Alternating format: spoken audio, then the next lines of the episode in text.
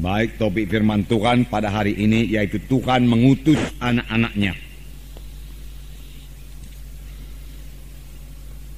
Tuhan mengutus anak-anaknya tertulis dalam kisah Rasul pasal 13 ayat 1 sampai 12. Pada waktu itu dalam jemaat di Antioquia ada beberapa nabi dan pengajar yaitu Barnabas dan Simeon yang disebut Niger dan Lukius orang Kirene dan Menahem yang diasuk bersama dengan raja wilayah Herodes dan Saulus pada suatu hari ketika mereka beribadah kepada Tuhan dan berpuasa, berkatalah roh kudus, khususkanlah Barnabas dan Saulus bagiku untuk tugas yang telah kutentukan bagi mereka.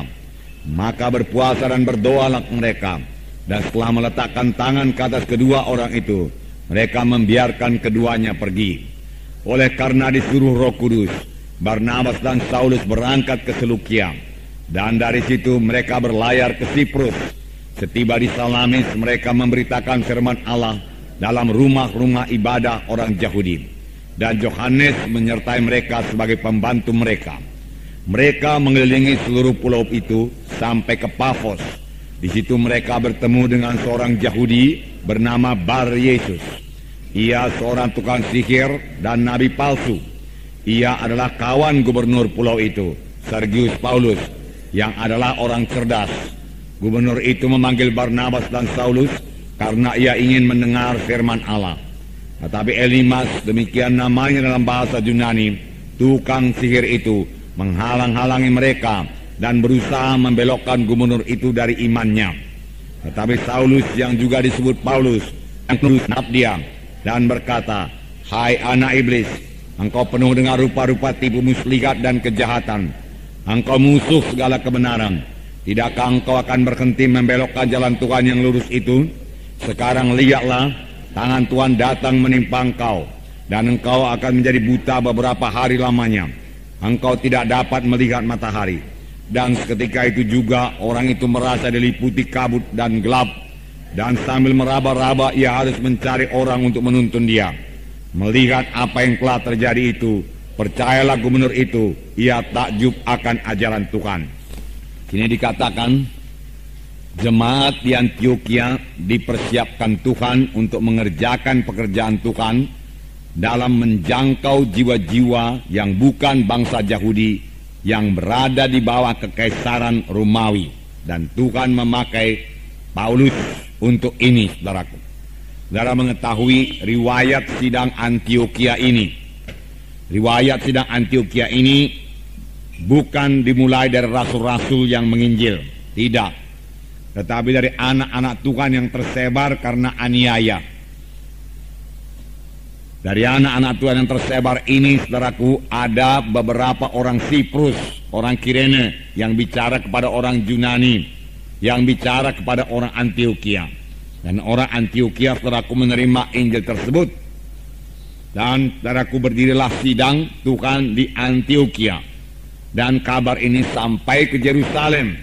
Lalu saudaraku, ah, sidang pusat di Jerusalem mengutus Barnabas, saudaraku ke Antioquia. Sesampainya Barnabas di Antioquia, ia bersuka cita dan menasehati orang Antioquia supaya tetap mereka dalam Tuhan. Tetapi Barnabas, saudaraku, melihat pekerjaan yang begitu pesat di Antioquia, lalu dia mencari Saulus dan berdua mereka mengajari anak-anak Tuhan di Antioquia. Hasilnya yaitu setelah setahun mereka mengajar sidang Tuhan di Antioquia, maka di Antioquia lah orang-orang uh, yang percaya itu mulai disebut Kristen, orang Kristen. Tetapi Tuhan tidak berhenti bekerja, saudaraku. Tuhan mau sidang itu bertambah-tambah dewasa. Dan Tuhan kemudian melengkapi sidang di Antioquia ini Firman Tuhan berkata dalam buku Efesus pasal 4 ayat 11, Tuhan memberikan rasul-rasul, nabi-nabi, guru-guru, pengajar-pengajar dan penginjil-penginjil. Dan Tuhan telah melengkapi sidang di Antioquia ini. Sini dikatakan teraku, mereka telah memiliki saudaraku nabi dan pengajar, yaitu Barnabas dan Simeon yang disebut Niger, Lukius orang Kirene, dan Menahem yang diasuh bersama dengan Raja wilayah Herodes dan Saulus. Pada waktu mereka beribadah kepada Tuhan dan berpuasa, berkatalah roh kudus, khususkanlah Barnabas dan Saulus bagiku untuk tugas yang telah kutentukan bagi mereka. Jadi saudaraku, sidang jemaat di Antioquia ini telah dilengkapi Tuhan dengan beberapa nabi dan pengajar. Dan roh kudus memimpin jemaat itu. Alangkah indahnya satu sidang yang dipimpin oleh roh kudus. Saya yakin sungguh-sungguh sidang kita ini dipimpin oleh roh kudus maka roh kudus dicurahkan dengan limpahnya dalam sidang Tuhan ini, saudaraku. Itu sebabnya, saudaraku, banyak jiwa-jiwa diselamatkan tiap-tiap minggu, saudaraku. Kalau kita memiliki iman yang lebih besar lagi, tiap-tiap minggu kita bisa mengalami mujizat Tuhan. Karena Tuhan kita Tuhan yang ajaib. Dia suka bekerja, saudaraku, dengan pekerjaan yang ajaib adanya, saudaraku. Bukan pekerjaan yang biasa-biasa. Dia Tuhan yang maha besar, saudaraku dia Tuhan yang hidup. Tuhan hanya minta iman kita saja, saudaraku. Dan Tuhan akan mengerjakan. Nah, roh Tuhan ada di sini. Bahkan firman Tuhan berkata di mana ada roh Tuhan, di situ ada kebebasan. Itu sebabnya dalam tiap-tiap kebaktian kita selalu ada jiwa-jiwa bebas. Dalam baptisan banyak jiwa-jiwa dibebaskan daripada kuasa kegelapan. Dalam kebaktian minggu, bahkan kebaktian yang seperti sekarang ini, saudaraku, roh Tuhan tetap membebaskan jiwa-jiwa yang butuh kebebasan dan mengerti menerima kebebasan itu dalam sidang Tuhan ini. Saudara. Nah, dalam lembaran saya bacakan ayat 2, pada suatu hari ketika mereka beribadah kepada Tuhan dan berpuasa, berkatalah Roh Kudus, khususkanlah Barnabas dan Saulus bagiku untuk tugas yang telah kutentukan bagi mereka. Di sini firman Tuhan dengan jelas berkata, berkatalah Roh Kudus. Saudaraku, jadi roh kudus itu bisa berkata-kata, saudaraku. Berkatalah roh kudus. Saudaraku mulai daripada perjanjian lama, Tuhan sudah bicara. Perjanjian baru, saudaraku, Tuhan lebih banyak bicara. Pada akhir zaman ini, saudaraku, Tuhan lebih banyak lagi bicara, saudaraku. Pada akhir zaman ini, pada zaman sekarang ini, Tuhan bicara kepada kita masing-masing. Di sini dikatakan, berkatalah roh kudus Khususkanlah Barnabas dan Saulus bagiku untuk tugas yang telah kutentukan bagi mereka. Jadi roh kudus bisa berkata-kata karena roh kudus hidup, daraku. Bukan hanya roh kudus bisa berkata-kata, roh kudus suka berkata-kata kepada kita, daraku. Apakah kita suka juga berkata-kata dengan roh kudus? Tentunya kita suka berkata-kata dengan roh kudus. Boleh jadi saudara bertanya bagaimana caranya. Sedikit akan kita lihat pada hari ini dan kita akan terus bertumbuh, saudaraku, dan mendengarkan suara roh kudus ini, saudaraku. Saudaraku, kapankah roh kudus berkata-kata, saudaraku? Di sini dikatakan pada suatu hari, ketika mereka beribadah kepada Tuhan dan berpuasa, berkatalah roh kudus. Ketika mereka beribadah kepada Tuhan, tidak dikatakan ketika mereka berdoa kepada Tuhan. Memang roh kudus bisa bicara juga pada waktu kita berdoa. Kalau kita memberikan dia kesempatan untuk bicara, saudaraku. Nah, tapi banyak anak-anak Tuhan berdoa saudaraku dengan cepat tanpa saudaraku memberikan kesempatan kepada Roh Kudus untuk bicara kepadanya, saudaraku. Kita perlu mendengar suara Roh Kudus. Karena firman Tuhan berkata Roh Kudus memimpinkan kita kepada segala kebenaran. Firman Tuhan berkata demikian. Tatkala mereka beribadah kepada Tuhan dan berpuasa, Berpuasa artinya menyangkal diri. Supaya mereka bisa memusatkan pikirannya, saudaraku, hatinya kepada Tuhan. Nah, mari kita membaca lembaran. Sidang Antioquia adalah sidang yang beribadah kepada Tuhan. Apakah yang dimaksud dengan ibadah ini? Dalam beribadah kepada Tuhan, kita mengadakan pelayanan terhadap Tuhan. Jadi kita yang melayani Tuhan. Kita layani Tuhan dengan pujian, kita layani Tuhan dengan penyembahan. Ini beribadah kepada Tuhan. Ini bisa kita laksanakan teraku dalam kebaktian kita. Sebentar tadi saudara kita sudah menyembah Tuhan. Kita sudah menyanyi buat Tuhan, memuji Tuhan. Itu beribadah kepada Tuhan. Kita tidak minta apa-apa. Kita menikmati hadirat Tuhan. Kita berkata-kata dengan Tuhan. Kita katakan betapa besarnya Tuhan. Betapa mulianya Engkau Tuhan. Betapa tingginya Engkau Tuhan. Betapa besarnya kasihmu kepada kami Tuhan. Haleluya bagimu Tuhan. Kusembah Engkau Tuhan, kusembah Engkau Tuhan.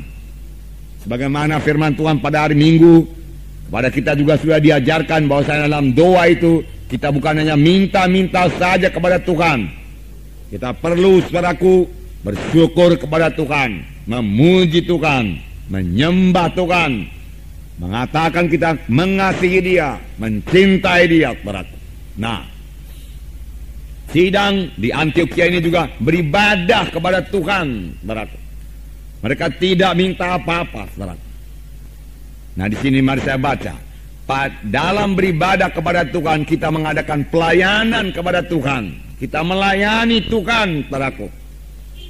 Saudara, dalam Injil dikatakan mengenai seorang wanita saudaraku yang datang membawa minyak narwastu yang mahal lalu menuangkannya kepada Yesus saudaraku. Lalu saudaraku dia membasahi saudaraku kaki dengan air matanya dan saudaraku melap kaki Yesus tersebut saudaraku. Saudaraku yang kekasih dalam nama Yesus ini melayani Tuhan, dia melayani Tuhan saudaraku. Dia memberikan pelayanan kepada Tuhan. Nah, saudaraku, sebagai orang percaya kita juga harus melayani Tuhan, saudaraku. Kerap kali kita hanya minta Tuhan melayani kita. Berikan saya ini Tuhan, berikan saya itu Tuhan, tolong saya di sini Tuhan, tolong saya di sana Tuhan. Oh begini begitu persoalannya Tuhan. Oh Tuhan nyatakan kuasamu supaya saya bebas, supaya saya menang, supaya saya berhasil. Semua permohonan demi permohonan. Tidak salah, saudaraku. Tidak salah, tetapi kita juga harus bertumbuh, bertambah-tambah dewasa dalam doa dan pelayanan kita kepada Tuhan. Saudaraku, tidak minta-minta saja, saudaraku. Nah, dalam beribadah kepada Tuhan kita mengadakan pelayanan terhadap Tuhan. Pada waktu itu kita tidak meminta apa-apa kepada Tuhan. Tetapi kita bersekutu dengan Tuhan. Menikmati hadiratnya. Bersyukur dan memuji. Menyembah Tuhan. Raja Daud berkata satu hal telah kuminta kepada Tuhan yaitu supaya aku diam dalam rumah Tuhan diam dalam bait Tuhan dan menikmati hadirat Tuhan menikmati kehadiran Tuhan dia mau tinggal di rumah Tuhan selama-lamanya nah memang saudaraku yang menggemarkan yaitu Tuhan di situ sendiri saudaraku ada satu hamba Tuhan kalau saudara baca bukunya Sadhu Sundar Singh, saudaraku dia berkata, kalau di sorga tidak ada Yesus, bagaimanapun indahnya sorga itu, saya tidak usahlah ke sorga, dia katakan. Karena hanya Yesuslah kegemarannya, saudaraku. Nah, memang Yesus juga menjadi kegemaran kita. Itulah sebabnya ia perlu mengasingkan diri dari keramaian dunia ini untuk bersekutu dengan Tuhan. Seperti sidang di Antioquia. Pada waktu mereka beribadah kepada Tuhan, mereka mendengar suara roh kudus. Mereka mendengar suara roh kudus. Tapi kalau kita teliti, saudaraku, mereka juga penuh dengan roh kudus. Sina Antioquia ini penuh dengan roh kudus. Bahkan Paulus, saudaraku, pada waktu dia melayani, saudaraku, dalam ayat 9 dikatakan, tetapi Saulus, yang juga disebut Paulus, yang penuh dengan roh kudus, menatap dia dan berkata, Nah, saudaraku, sidang Antioquia penuh dengan roh kudus dengan penuh dengan roh kudus saudaraku iman kita akan diteguhkan saudara. kita akan bertambah-tambah percaya akan mujizat Tuhan saudaraku biarlah saya beritahu kepada saudara Allah kita itu Allah yang ajaib. Allah yang maha kuasa Allah yang berbuat perkara yang besar saudaraku yang tidak masuk di akal manusia ini itu sebabnya saudaraku kita bersuka cita tiap kali kita mengadakan KKR. Kebangunan rohani. Mengapa? Karena tiap kali kita kebangunan rohani, saudaraku KKR, saudaraku, kita percaya bahwasanya Tuhan akan mengerjakan mujizatnya. Karena dia Allah yang besar, saudaraku. Sebenarnya tiap kali Tuhan bergerak, saudaraku, ajaib Tuhan terjadi, saudaraku. Tiap kali Tuhan bicara, saudaraku, ajaib Tuhan terjadi, saudaraku. Maka dalam perjanjian baru kita lihat, saudaraku, tiap kali Tuhan memberikan perintah, saudaraku, maksudnya supaya mujizat Tuhan bisa terjadi. Tuhan memberi perintah, saudaraku, kepada pelayan-pelayan, saudaraku, pada waktu perjamuan kawin di, di Kana itu, isilah tempayan-tempayan itu dengan air. Dan dengan sungguh-sungguh pula mereka mengisinya. Bukan dengan separuh hati. Mereka tidak memakai pikiran mereka. Mereka tidak berkata, mengapa pula tempayan ini diisi dengan air. Yang kami butuhkan ialah air anggur, bukan air biasa. Tetapi mereka patuh. Mereka melakukan apa yang diperintahkan oleh Tuhan Yesus dengan sepenuh hati, dengan sungguh-sungguh, bukan asal jadi saja. Mereka tidak berkata, ah, anggur yang perlu. Tapi sudahlah, katanya isi air, air isi Allah sedikit, sudah. Isi separuh kan sudah. Tidak. Firman Tuhan berkata mereka mengisinya sampai penuh. Dan Tuhan berkata, cedolah air itu berikan kepada pemimpin pesta. Lalu mereka mencedok air itu dan memberikannya kepada pemimpin pesta. Dan pemimpin pesta berkata, inilah anggur yang terbaik. Lebih baik daripada anggur yang mula-mula. Firman Tuhan berkata demikian. Mujizat Tuhan terjadi.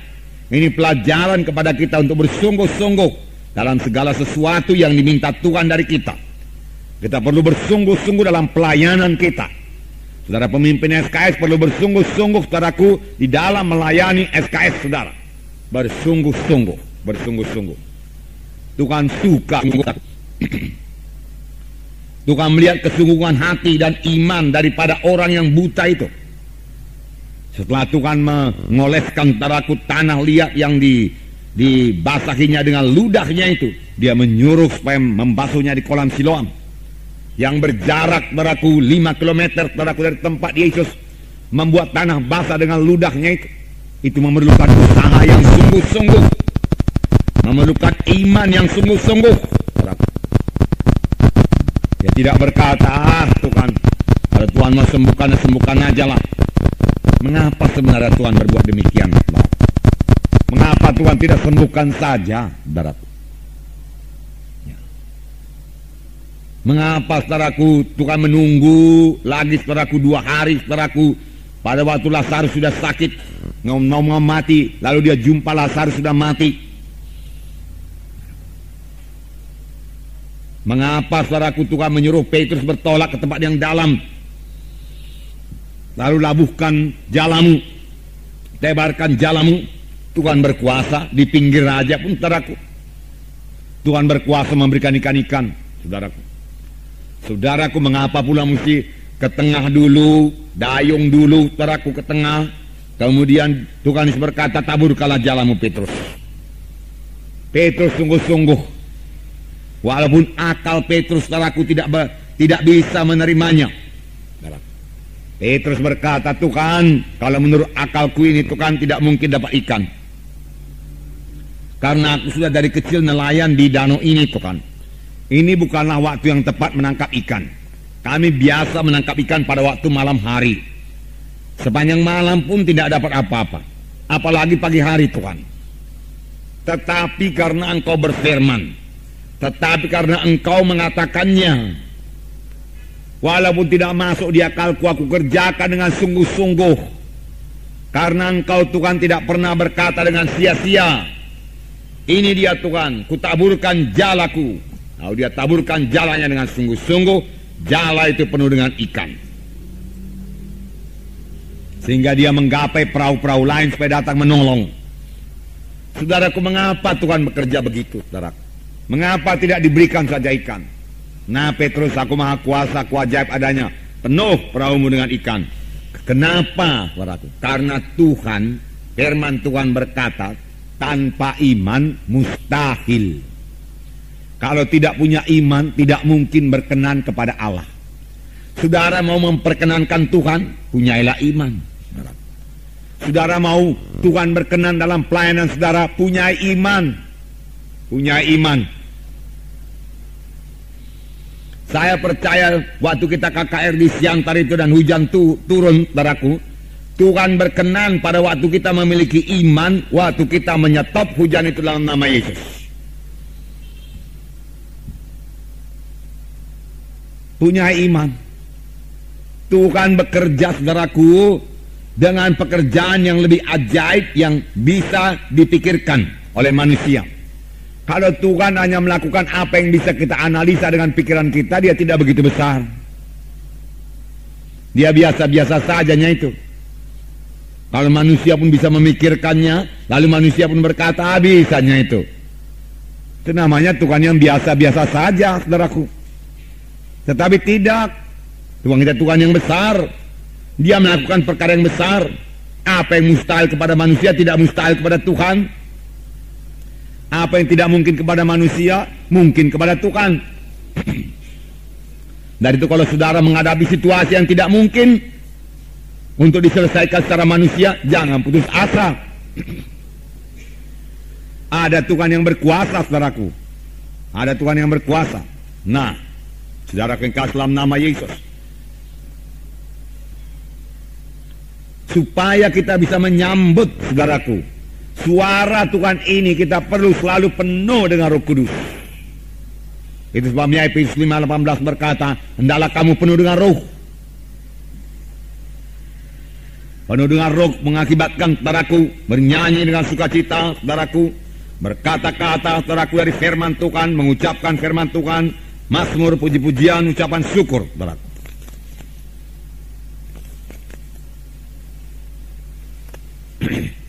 Dan janganlah kamu mabuk oleh anggur karena anggur menimbulkan hawa nafsu.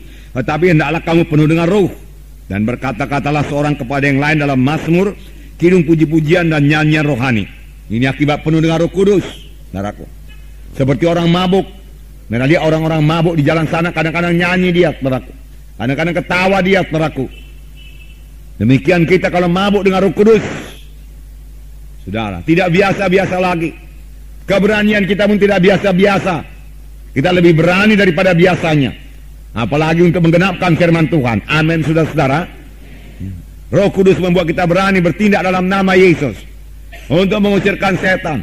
Untuk mendoakan orang sakit, saudaraku. Untuk berdoa meletakkan tangan supaya mujizat terjadi. Kalau kita penuh dengan roh kudus, saudaraku, kita menjadi lebih berani, saudaraku. Kita bisa bernyanyi, bersorak untuk Tuhan. Karena kita sangat percaya, sangat bersuka cita dalam Tuhan, saudaraku. Bukan orang dunia ini aja yang bisa bersorak, saudaraku. Maunya sukacita kita ini lebih daripada sukacita orang dunia ini. Amin, saudara. Nah, saudara tahu orang mabuk itu, saudaraku. Katanya orang mabuk itu, saudaraku. Makanya dia mau mabuk lagi. Ya, kita katakan terikat. Tetapi dia menikmati mabuknya itu, saudaraku. Dia menikmati, dia nyanyi-nyanyi, saudaraku. Sekali saudara kami menginap daraku di Pulau Samosir sana. Sampai jam 12 masih ada orang mabuk-mabuk nyanyi-nyanyi. Dia menyanyi sekuat-kuatnya, dia ketawa sekuat-kuatnya saudaraku. Beberapa orang di situ. Tidak bisa diberhentikan sampai kawan-kawannya mencampakkannya ke dalam danau Toba itu saudaraku. Lalu gelegap-gelegap sebentar saudaraku ya dikeluarkan lagi saudaraku. Dia bersuka cita saudaraku. Nah, oleh sebab itu amatlah menjadikan kalau kalau anak-anak Tuhan jadi murung. Saudara.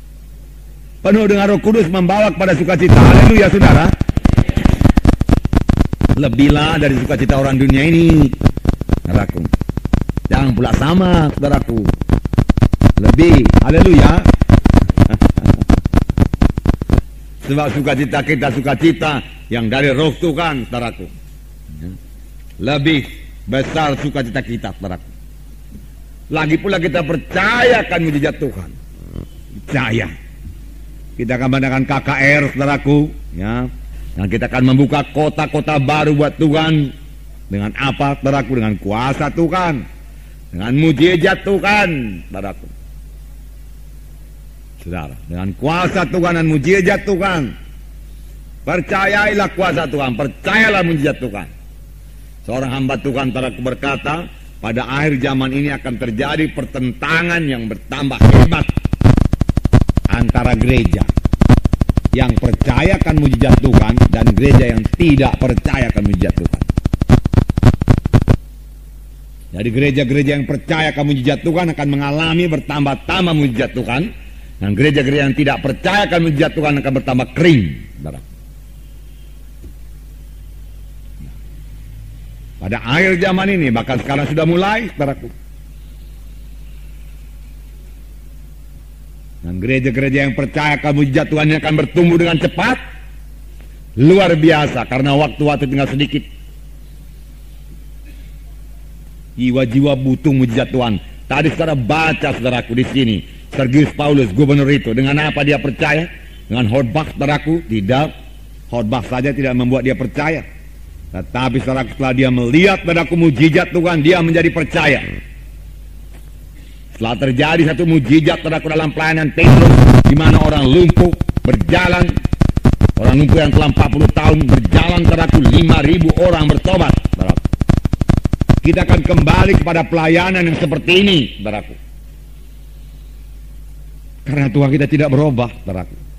Karena Tuhan itu tidak ada berkata nanti waktu akhir zaman mujizatku tinggal berkurang-kurang, tidak.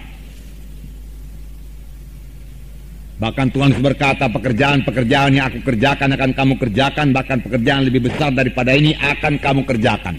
Haleluya saudara. Kitalah yang mengerjakannya, sidang Tuhan yang hidup inilah yang mengerjakannya